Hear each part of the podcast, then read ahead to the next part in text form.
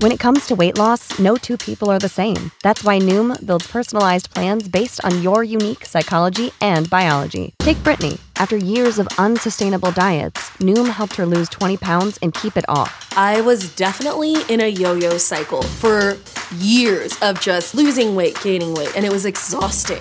And Stephanie. She's a former D1 athlete who knew she couldn't outtrain her diet, and she lost 38 pounds. My relationship to food before Noom was never consistent. And Evan, he can't stand salads, but he still lost 50 pounds with Noom. I never really was a salad guy. That's just not who I am. Even through the pickiness, Noom taught me that building better habits builds a healthier lifestyle. I'm not doing this to get to a number, I'm doing this to feel better. Get your personalized plan today at Noom.com. Real Noom users compensated to provide their story. In four weeks, the typical Noom user can expect to lose one to two pounds per week. Individual results may vary. Today, we will chat about the difference between disinformation and misinformation in the autism world and why intent matters. Welcome to Embracing Autism, a podcast for parents of autistic children seeking advice and support while spreading awareness and acceptance of autism spectrum disorder. I'm Leah. And I'm Matt. And each week we will discuss our journey with autism and talk about how to embrace your child's individuality while providing guidance, tips, resources, and sharing our personal stories. This is Embracing, Embracing autism. autism. Welcome back, everyone. Today we're talking about a kind of sour subject. Right. I was going to say it doesn't just impact the autism community, it's kind of more broad, but I mean, we see it in the, the autism community as well. Yes. So right now, the buzzwords disinformation and misinformation are essentially everywhere. Like you're hearing it in everyday life for pretty much anything and everything. And we want to kind of just hone in on its application specifically in the world of autism. Just go over the differences or nuances between disinformation and misinformation, what we can do about it, how we can identify it, that sort of thing. I think it's important that we definitely dispel the differences between the two so we and the rest of the community listening don't actively become an active participant. And I think the key word there is actively because I don't think there's anything wrong with passively spreading misinformation because passive just means you didn't really know any better. You're not doing it in any sort of intentional way. Right. I agree. Because, I mean, even I think when we first got our diagnosis with our oldest one, they were still doing research to find out okay, what is the genetics uh, behind kind of the family with autism screening, essentially. Oh, they're still doing that research. Right. And that's what I'm saying. Like, it's still, I mean, the, the science is still out there. So to basically say, like, oh, no, no, I, I know the science is this versus that, I mean, since the science is still kind of up in the air, we don't know 100%. We know what is said currently today about the science, but I mean, it can change tomorrow tomorrow, five weeks from now, whatever. If you go online and you go in any of these autism communities, any of these Facebook groups, social media groups, or anything like that, you will quickly notice that there's a lot of infighting going on and it's a lot of people correcting each other and telling each other what's the proper information, what's the correct way of saying something, what's considered inaccurate versus accurate. There's like a constant raging battle of a bunch of people basically trying to convince the other side towards their own side. Sounds just like politics. Exactly. That, that's that's why when I opened it, I was basically like, well, it's the politics of autism. Yeah, it's pretty much what is going on in our politics world too, but it's kind of spilled into the world of autism and honestly into like every facet of life nowadays. But it's important to put our finger on the pulse here and talk about it a little bit because everybody on this planet at some point in time will fall into the trap of misinformation. Every single person, because I can guarantee you there's not a single human being on this planet who knows everything everybody at some point has been misinformed about something. Right. And then, I mean, you also tie in opinions because we all know opinions are like noses, everyone has one. So you factor that in behind the scenes of other initiatives someone else wants to push, and it's just a hot mess of everything spewing into a hot mess of everything. I think before we keep going, it's probably important that we define misinformation and disinformation. Definition basically, we just did a quick Google search just to get whatever today's most modern definition is. And it basically breaks into misinformation is essentially false or inaccurate information, and disinformation is intentionally misrepresenting information or giving false information, essentially with a malicious intent or just an intent to purposefully give false information. Well, I think uh, also the, the word that comes to mind when we talk about disinformation is kind of deception because you're trying to put a narrative out there for your own advantage or end. So if I were to basically say like everyone who eats Lay's potato chips will lose five pounds, and I suddenly happen to have stock in whatever Frito Lay's or whatever Lay's Yeah, potato I don't chips know falls, I don't know.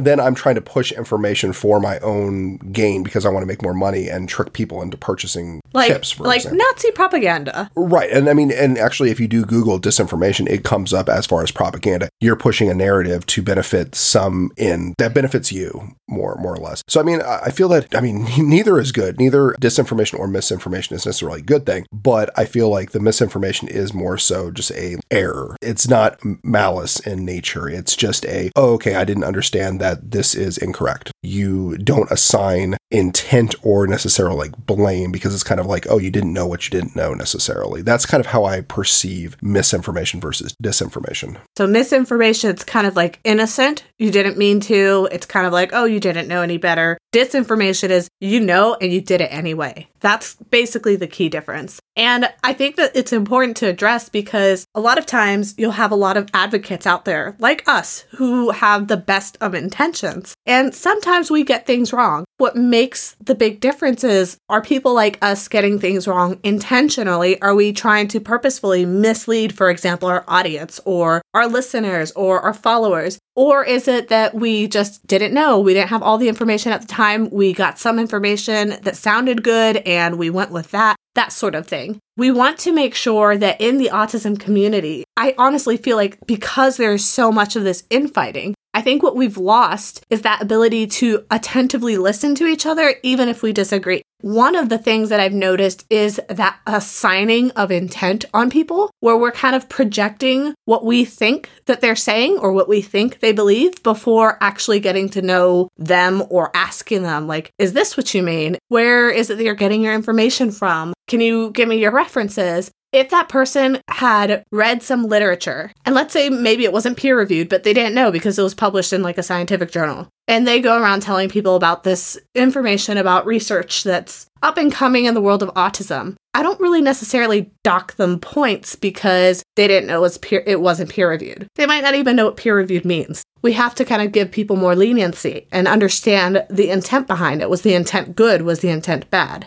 It's also critical that, regardless of what your walk of life is, you have a great deal of what happens to you. What I mean by that is if you go looking for misinformation, disinformation, you're going to find it because you're so focused on pinpointing exactly what you're looking for that you're almost going out of your way and ignoring everything else on, I'll say spectrum, um, everything else in the world just to try and pinpoint and say, oh, this person is trying to be dishonest for whatever gain that they're trying to take. And I think that if we're going into the world trying to basically find all the negative things that people are trying to throw at you, you're going to find it. But then again, what type of world is that if you're only looking for the negative in life? There's a couple of ways that you can identify misinformation or disinformation. With misinformation, that tends to be the one that we run into more often than not. A lot of times people would make the accusation of disinformation when actually it's misinformation. Because again, disinformation means there was intent to mislead or intent to harm, essentially. So a lot of times, if you say something that's inaccurate, people will be like, oh, this is disinformation. But really, what they mean to say is misinformation, and they're trying to make it seem worse than it actually is. Sure. That's kind of like a pet peeve of Well, mine. because you think about it, okay, in previous episodes, we've mentioned, oh, in this case study we read, scientists were able to determine, I'm thinking of kind of like a Harvard study where they were doing, I think, I can't remember. was it the smell one? I think it might have been the smell or one of the other ones that we mentioned. And it's like, okay, that was a specific experiment that was tested. Everyone's going to know that there's going to be future experiments. It might have different results. It might shift and be completely opposite of what the first experiment. You have to be able to recreate, obviously, the experiment. So it might shift one way, it might shift the other way. But at the time, it's the best information available to us. So, I mean, because this is a ongoing topic of research, it's never going to be, oh, set in stone, oh, this is what it is. Right. It's always going to be, okay, this is a new study that was just done, and that's what it is. We're reading the results as it's actually happening. So, it's true. We could we could talk about something today and then 10 episodes from now something came out to basically say, "Oh, Oh, new research has come out. That's no longer true." Because science always changes. So, You know, you wouldn't think that, right? Science always changes, but it's kind of but that's true. but that's the point though. But I mean, science is evolving and trying to find better process and more experiments. And I mean, you're I mean diving deeper into the research to try and find the best explanation for anything. And I think I've mentioned probably season one. I am kind of like a researcher by trade, and that's something that I've always been really passionate about. Whenever we're looking into things, we are kind of just double checking these things. Is it from a reputable source? Is it peer reviewed? Things like that. How recent were these studies done? This is something that we actually do look into just because we try to avoid misinformation or disinformation. Okay, so what can I do to make sure that I'm getting good information and it's not misinformation, it's not disinformation? And one of those things is making sure that the information that you're finding comes from a primary source. So obviously that means not some sort of meme on Facebook. Um, They're so funny. right. I mean, they're great, but usually not the Right, best not the source red of flags, information. right. Right. Another red flag is if you see something that sounds or looks too good to be true. Like if somebody posts something about, there's this cure for autism, it cured my child. They just did this regimen of these vitamins and these herbs and now they're cured. That's like a big red flag. If there was a cure, quote unquote, cure to autism, there wouldn't be all these scientists funding so many billions of dollars of research into it every year. So I, I just stay away from that sort of thing and lean more towards things that do have that scientific method behind it, essentially. And then you always mentioned one, but it's basically making sure that the company that is coming out with the product is also not necessarily funding the research because they have the bias mm-hmm. intent behind, oh, okay, we want our product to be amazing and spectacular. So therefore, we're going to kind of position the information, even if it's not necessarily lying about the information, we're going to position it in such a way and display it so it looks potentially better or more enticing than it actually is. Right. So that's one of the first things that you learn when you are going into kind of like a research field is when you're reading literature, when you're reading any sort of article that's talking about some sort of studies that have been done on autism, etc. You are learning to look at all the pieces to it. And some of it is again that it's peer reviewed, which means it has to go through a process of a bunch of other people who are experts in the field reviewing it and making sure that they kind of greenlight it rather than just publishing it willy nilly. And then the other thing is looking for any sort of biases. And those biases can be like, okay, who funded this research? If Coca Cola funded a research about sugar, there's probably some sort of loss or something. yeah, like there's probably some sort of red flag there that maybe if the study comes out saying sugar is good for you and Coca Cola funded it, maybe it's something we need to look into in terms of a potential bias. Right. So, I mean, I think having each of those elements kind of in the back of your mind as you're reading various articles can definitely lead you in the right direction where you're able to kind of put more value on some articles versus kind of the new gossip around the block. And the other thing to look for is whenever you see these kind of like fear triggers, I feel like that's something that is used a lot as a technique when it comes to sharing out misinformation or disinformation. This one is more for disinformation. A fear trigger is essentially when people post things that seem scary to get you to kind of perform a specific action or take on a, a, position or a belief. So, for example, one of those is the vaccine argument. Vaccines cause autism. This is a pretty common fear trigger that has actually been scientifically disproven. There's been a lot of research out there that has shown time and time again that vaccines do not, in fact, cause autism. It was based off of a study that was essentially debunked because it was not done properly. So, this is something that, again, a quick Google search, you could just type in vaccines cause autism debunked, something like that, and you will see that there is the scientific reason behind why that is not considered an actual correlation. That's another thing to kind of discuss is like if you see something and it's something that seems really scary or really frightening, granted, sometimes it might be true, but a lot of times that's also a technique that's used to try to scare people into doing something or get some sort of behavior out of you, whether that's sharing it, liking it, buying a certain product to quote unquote combat whatever it is they're saying. Usually, scare tactics are not coming from a good place and it's usually disinformation related. And I was saying that's not just specific to autism by any means. You see that kind of, I mean, throughout the decades for all sorts of things. I mean, it's just something to, of course, keep in the back of your mind for making the best decision for you and your family so you're not emotionally locked into a path that you feel like you have no way to escape because you're basically doubling down on whatever it is to kind of hopefully hope that that gets you to the next step and you'll be fine after that. So, a lot of times we will get this question of how do I know that the information I'm getting is accurate and is not part of some sort of misinformation or disinformation campaign? There's a couple different responses to that, kind of depending how you're running into that information. I would say personally, if you're seeing this stuff online on Facebook and that's how you're doing it, then I would honestly say when it comes to social media, I would just default to assuming everything is not true and then doing your own research behind the scenes because social media tends to spread things that, again, gain clicks, gain shares, gain likes. The whole point of social media is to become viral. It's like to make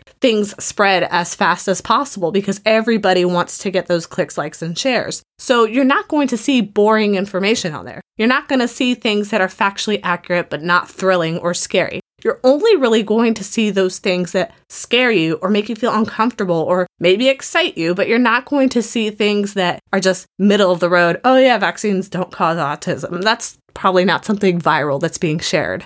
And what I'm seeing a lot in the dads group is kind of anecdotal evidence, essentially, of a dad will say, Hey, my three year old nonverbal uh, child is struggling with trying to work with building three word sentences. Does anyone have any advice for anything that can help? So basically, I find those as kind of like an outreach to the community. So I, I jump in and tell kind of my story. Oh, this is what I had done with my youngest daughter when she was struggling, kind of going through speech therapy and all that. I mean, it worked in our case. She's been able to pick up three word sentences. We still have to prompt her, but it's kind of a, a helpful hint in our situation. It might not work in his situation, but it's kind of a we're giving advice essentially for what helped us. It might help you too. It's not 100% going to help you, but just kind of something to try in the meantime until you find another method or something else that works. Right. And for that example, I would not consider that neither misinformation nor disinformation because misinformation, it's not necessarily just because it doesn't work for somebody else doesn't mean it didn't work for you. And again, you did mention it's anecdotal, which it's not enough to suffice as evidence, but if it helped you, it could help someone else. And in this world where there's not a whole lot to help other parents out when it comes to autism, any little bit helps.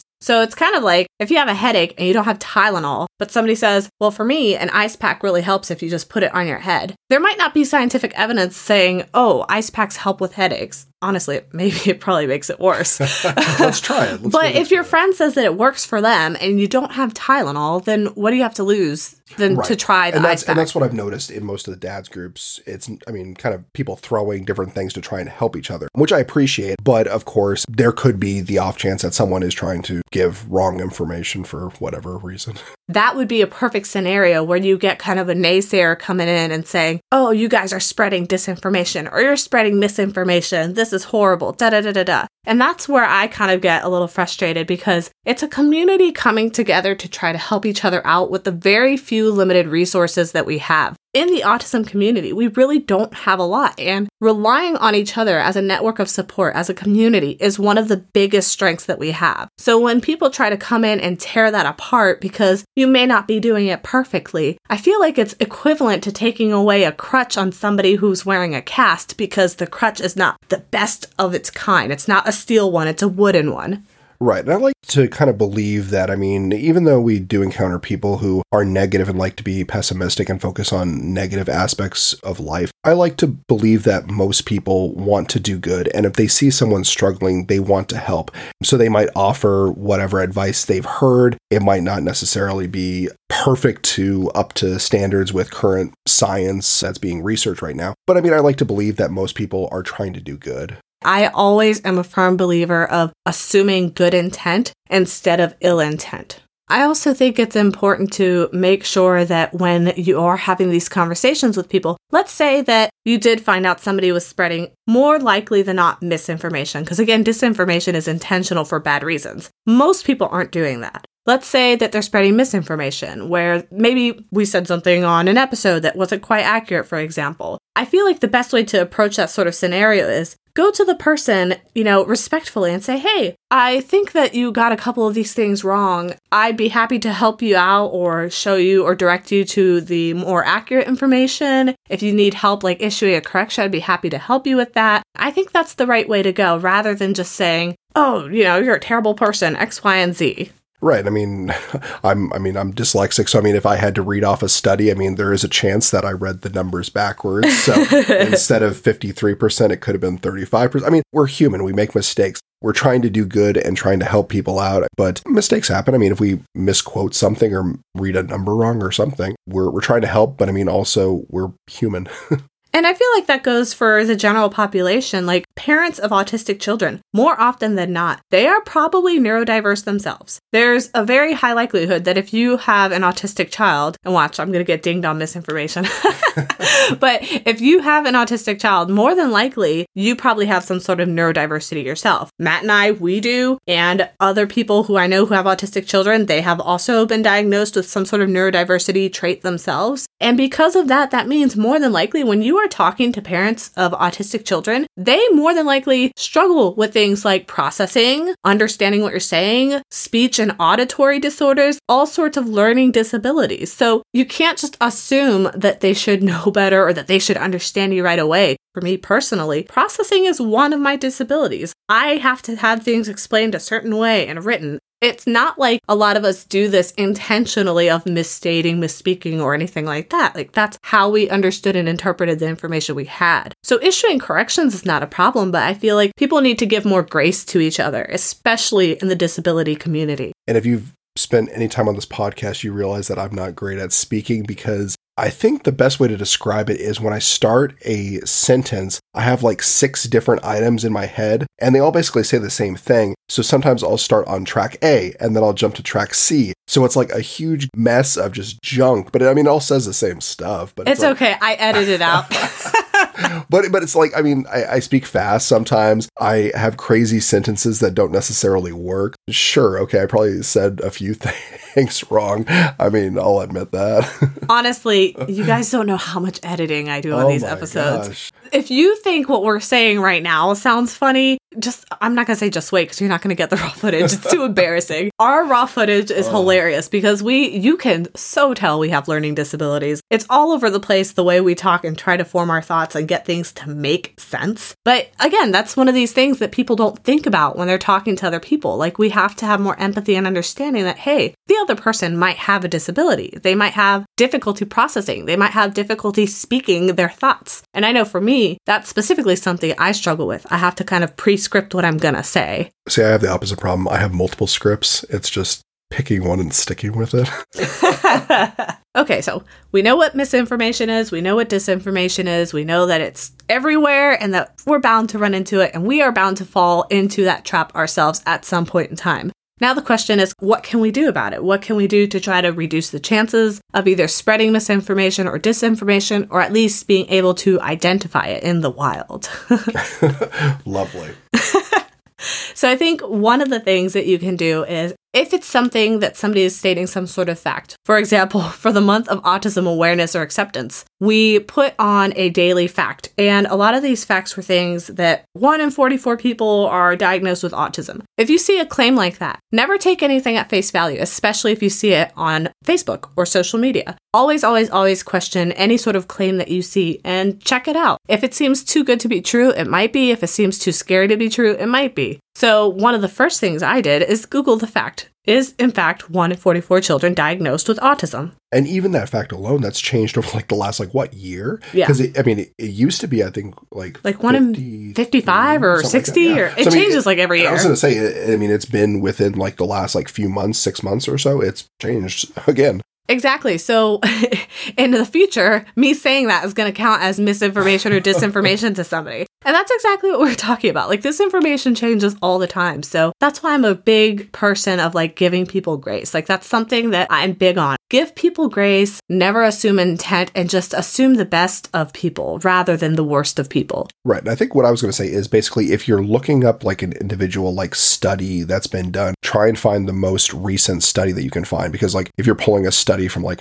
1982, guaranteed something has probably changed since then. I mean, Oh, yeah. On the uh, golden days of ABA versus now, oh, Right, there's going right. to be a And that- and huge that's what I was difference. gonna say. Like, so I mean, if you're pulling up a study that's, I mean, heck, even five years old, I would still try and find something at least of the current year or last year, just to be in the ballpark. And even so, that might not even be enough. Even if you find something, I mean, like we just mentioned the statistic of the percentage diagnosed with autism. Even if you went with last year's numbers, it's already been outdated. So, I mean, Yeah. just try and stick with as close to the possible data as you can. But even then, that's not foolproof because, for example, a lot of the studies that I brought up in this podcast, they have been really recent studies. And the downside of pulling stuff super recent is they're so recent that they still haven't had a chance to be proven as, you know, scientifically sound yet. They're starting up and coming research. So that in a couple years could be disproven. That's why I say give people grace and just do some Googling. Honestly, Google is like your best friend when it comes to this sort of thing. I use Google Scholar a lot because that'll pull up actual scientific articles and journals. Instead of just like random like web pages or like any other company or something that has something else that they want to push or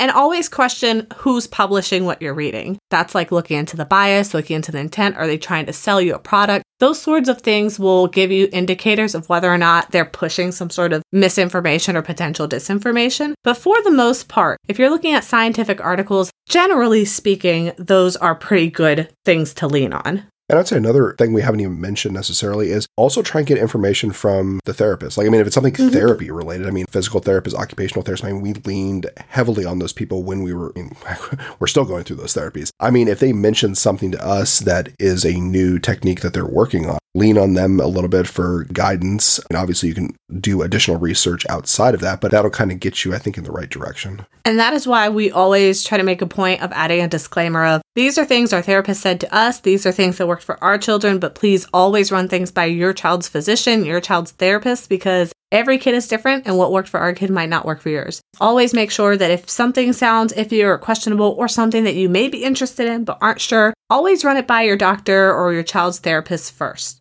Yeah, I think that's pretty sound.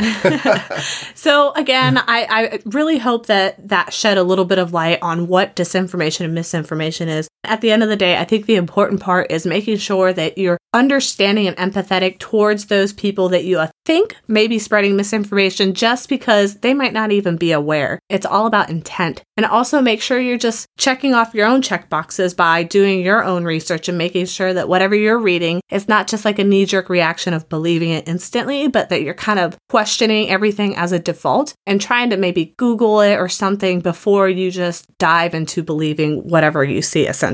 If you do come across someone who has said something that has outdated research, bring it to their attention. I mean, open up a dialogue of conversation with them and be like, hey, I think there was a study that came out that had X, Y, and Z. Like, have you seen this? I mean, don't just start throwing rocks at them. Most people hopefully would want to have a discussion and learn, oh, there has been an updated study that has new numbers or whatever. Absolutely. And you know what? If you or anybody has any question about ours, please email us again, podcast at autismwitch.org. We are even open to having people as guests on our Embracing Autism IRL video spinoff. Like, we love this sort of thing. We are very much knowledge hungry and growers. So I'm totally open to that sort of thing. Just keep that line of communication open. And again, that ties back into intent. Always assume positive intent. Good touch. And with that, we're going to end this episode, and I will see you all next week. All right. Bye. All right, bye. To recap, we noted the differences between misinformation and disinformation, with the key difference being intent to mislead. We also discussed how checking for bias, asking your child's therapist or physician, and identifying recent scientific literature will go a long way in helping you spot misinformation and disinformation. Lastly, we argued the importance of being willing to respectfully dialogue with those who unwittingly spread misinformation rather than assuming malicious intent. Tune in next week as we revisit ABA or applied behavioral analysis and answer questions such as What do autistic adults have to say about ABA? Is modern ABA still considered abusive? And is ABA my only option? This is Embracing Autism.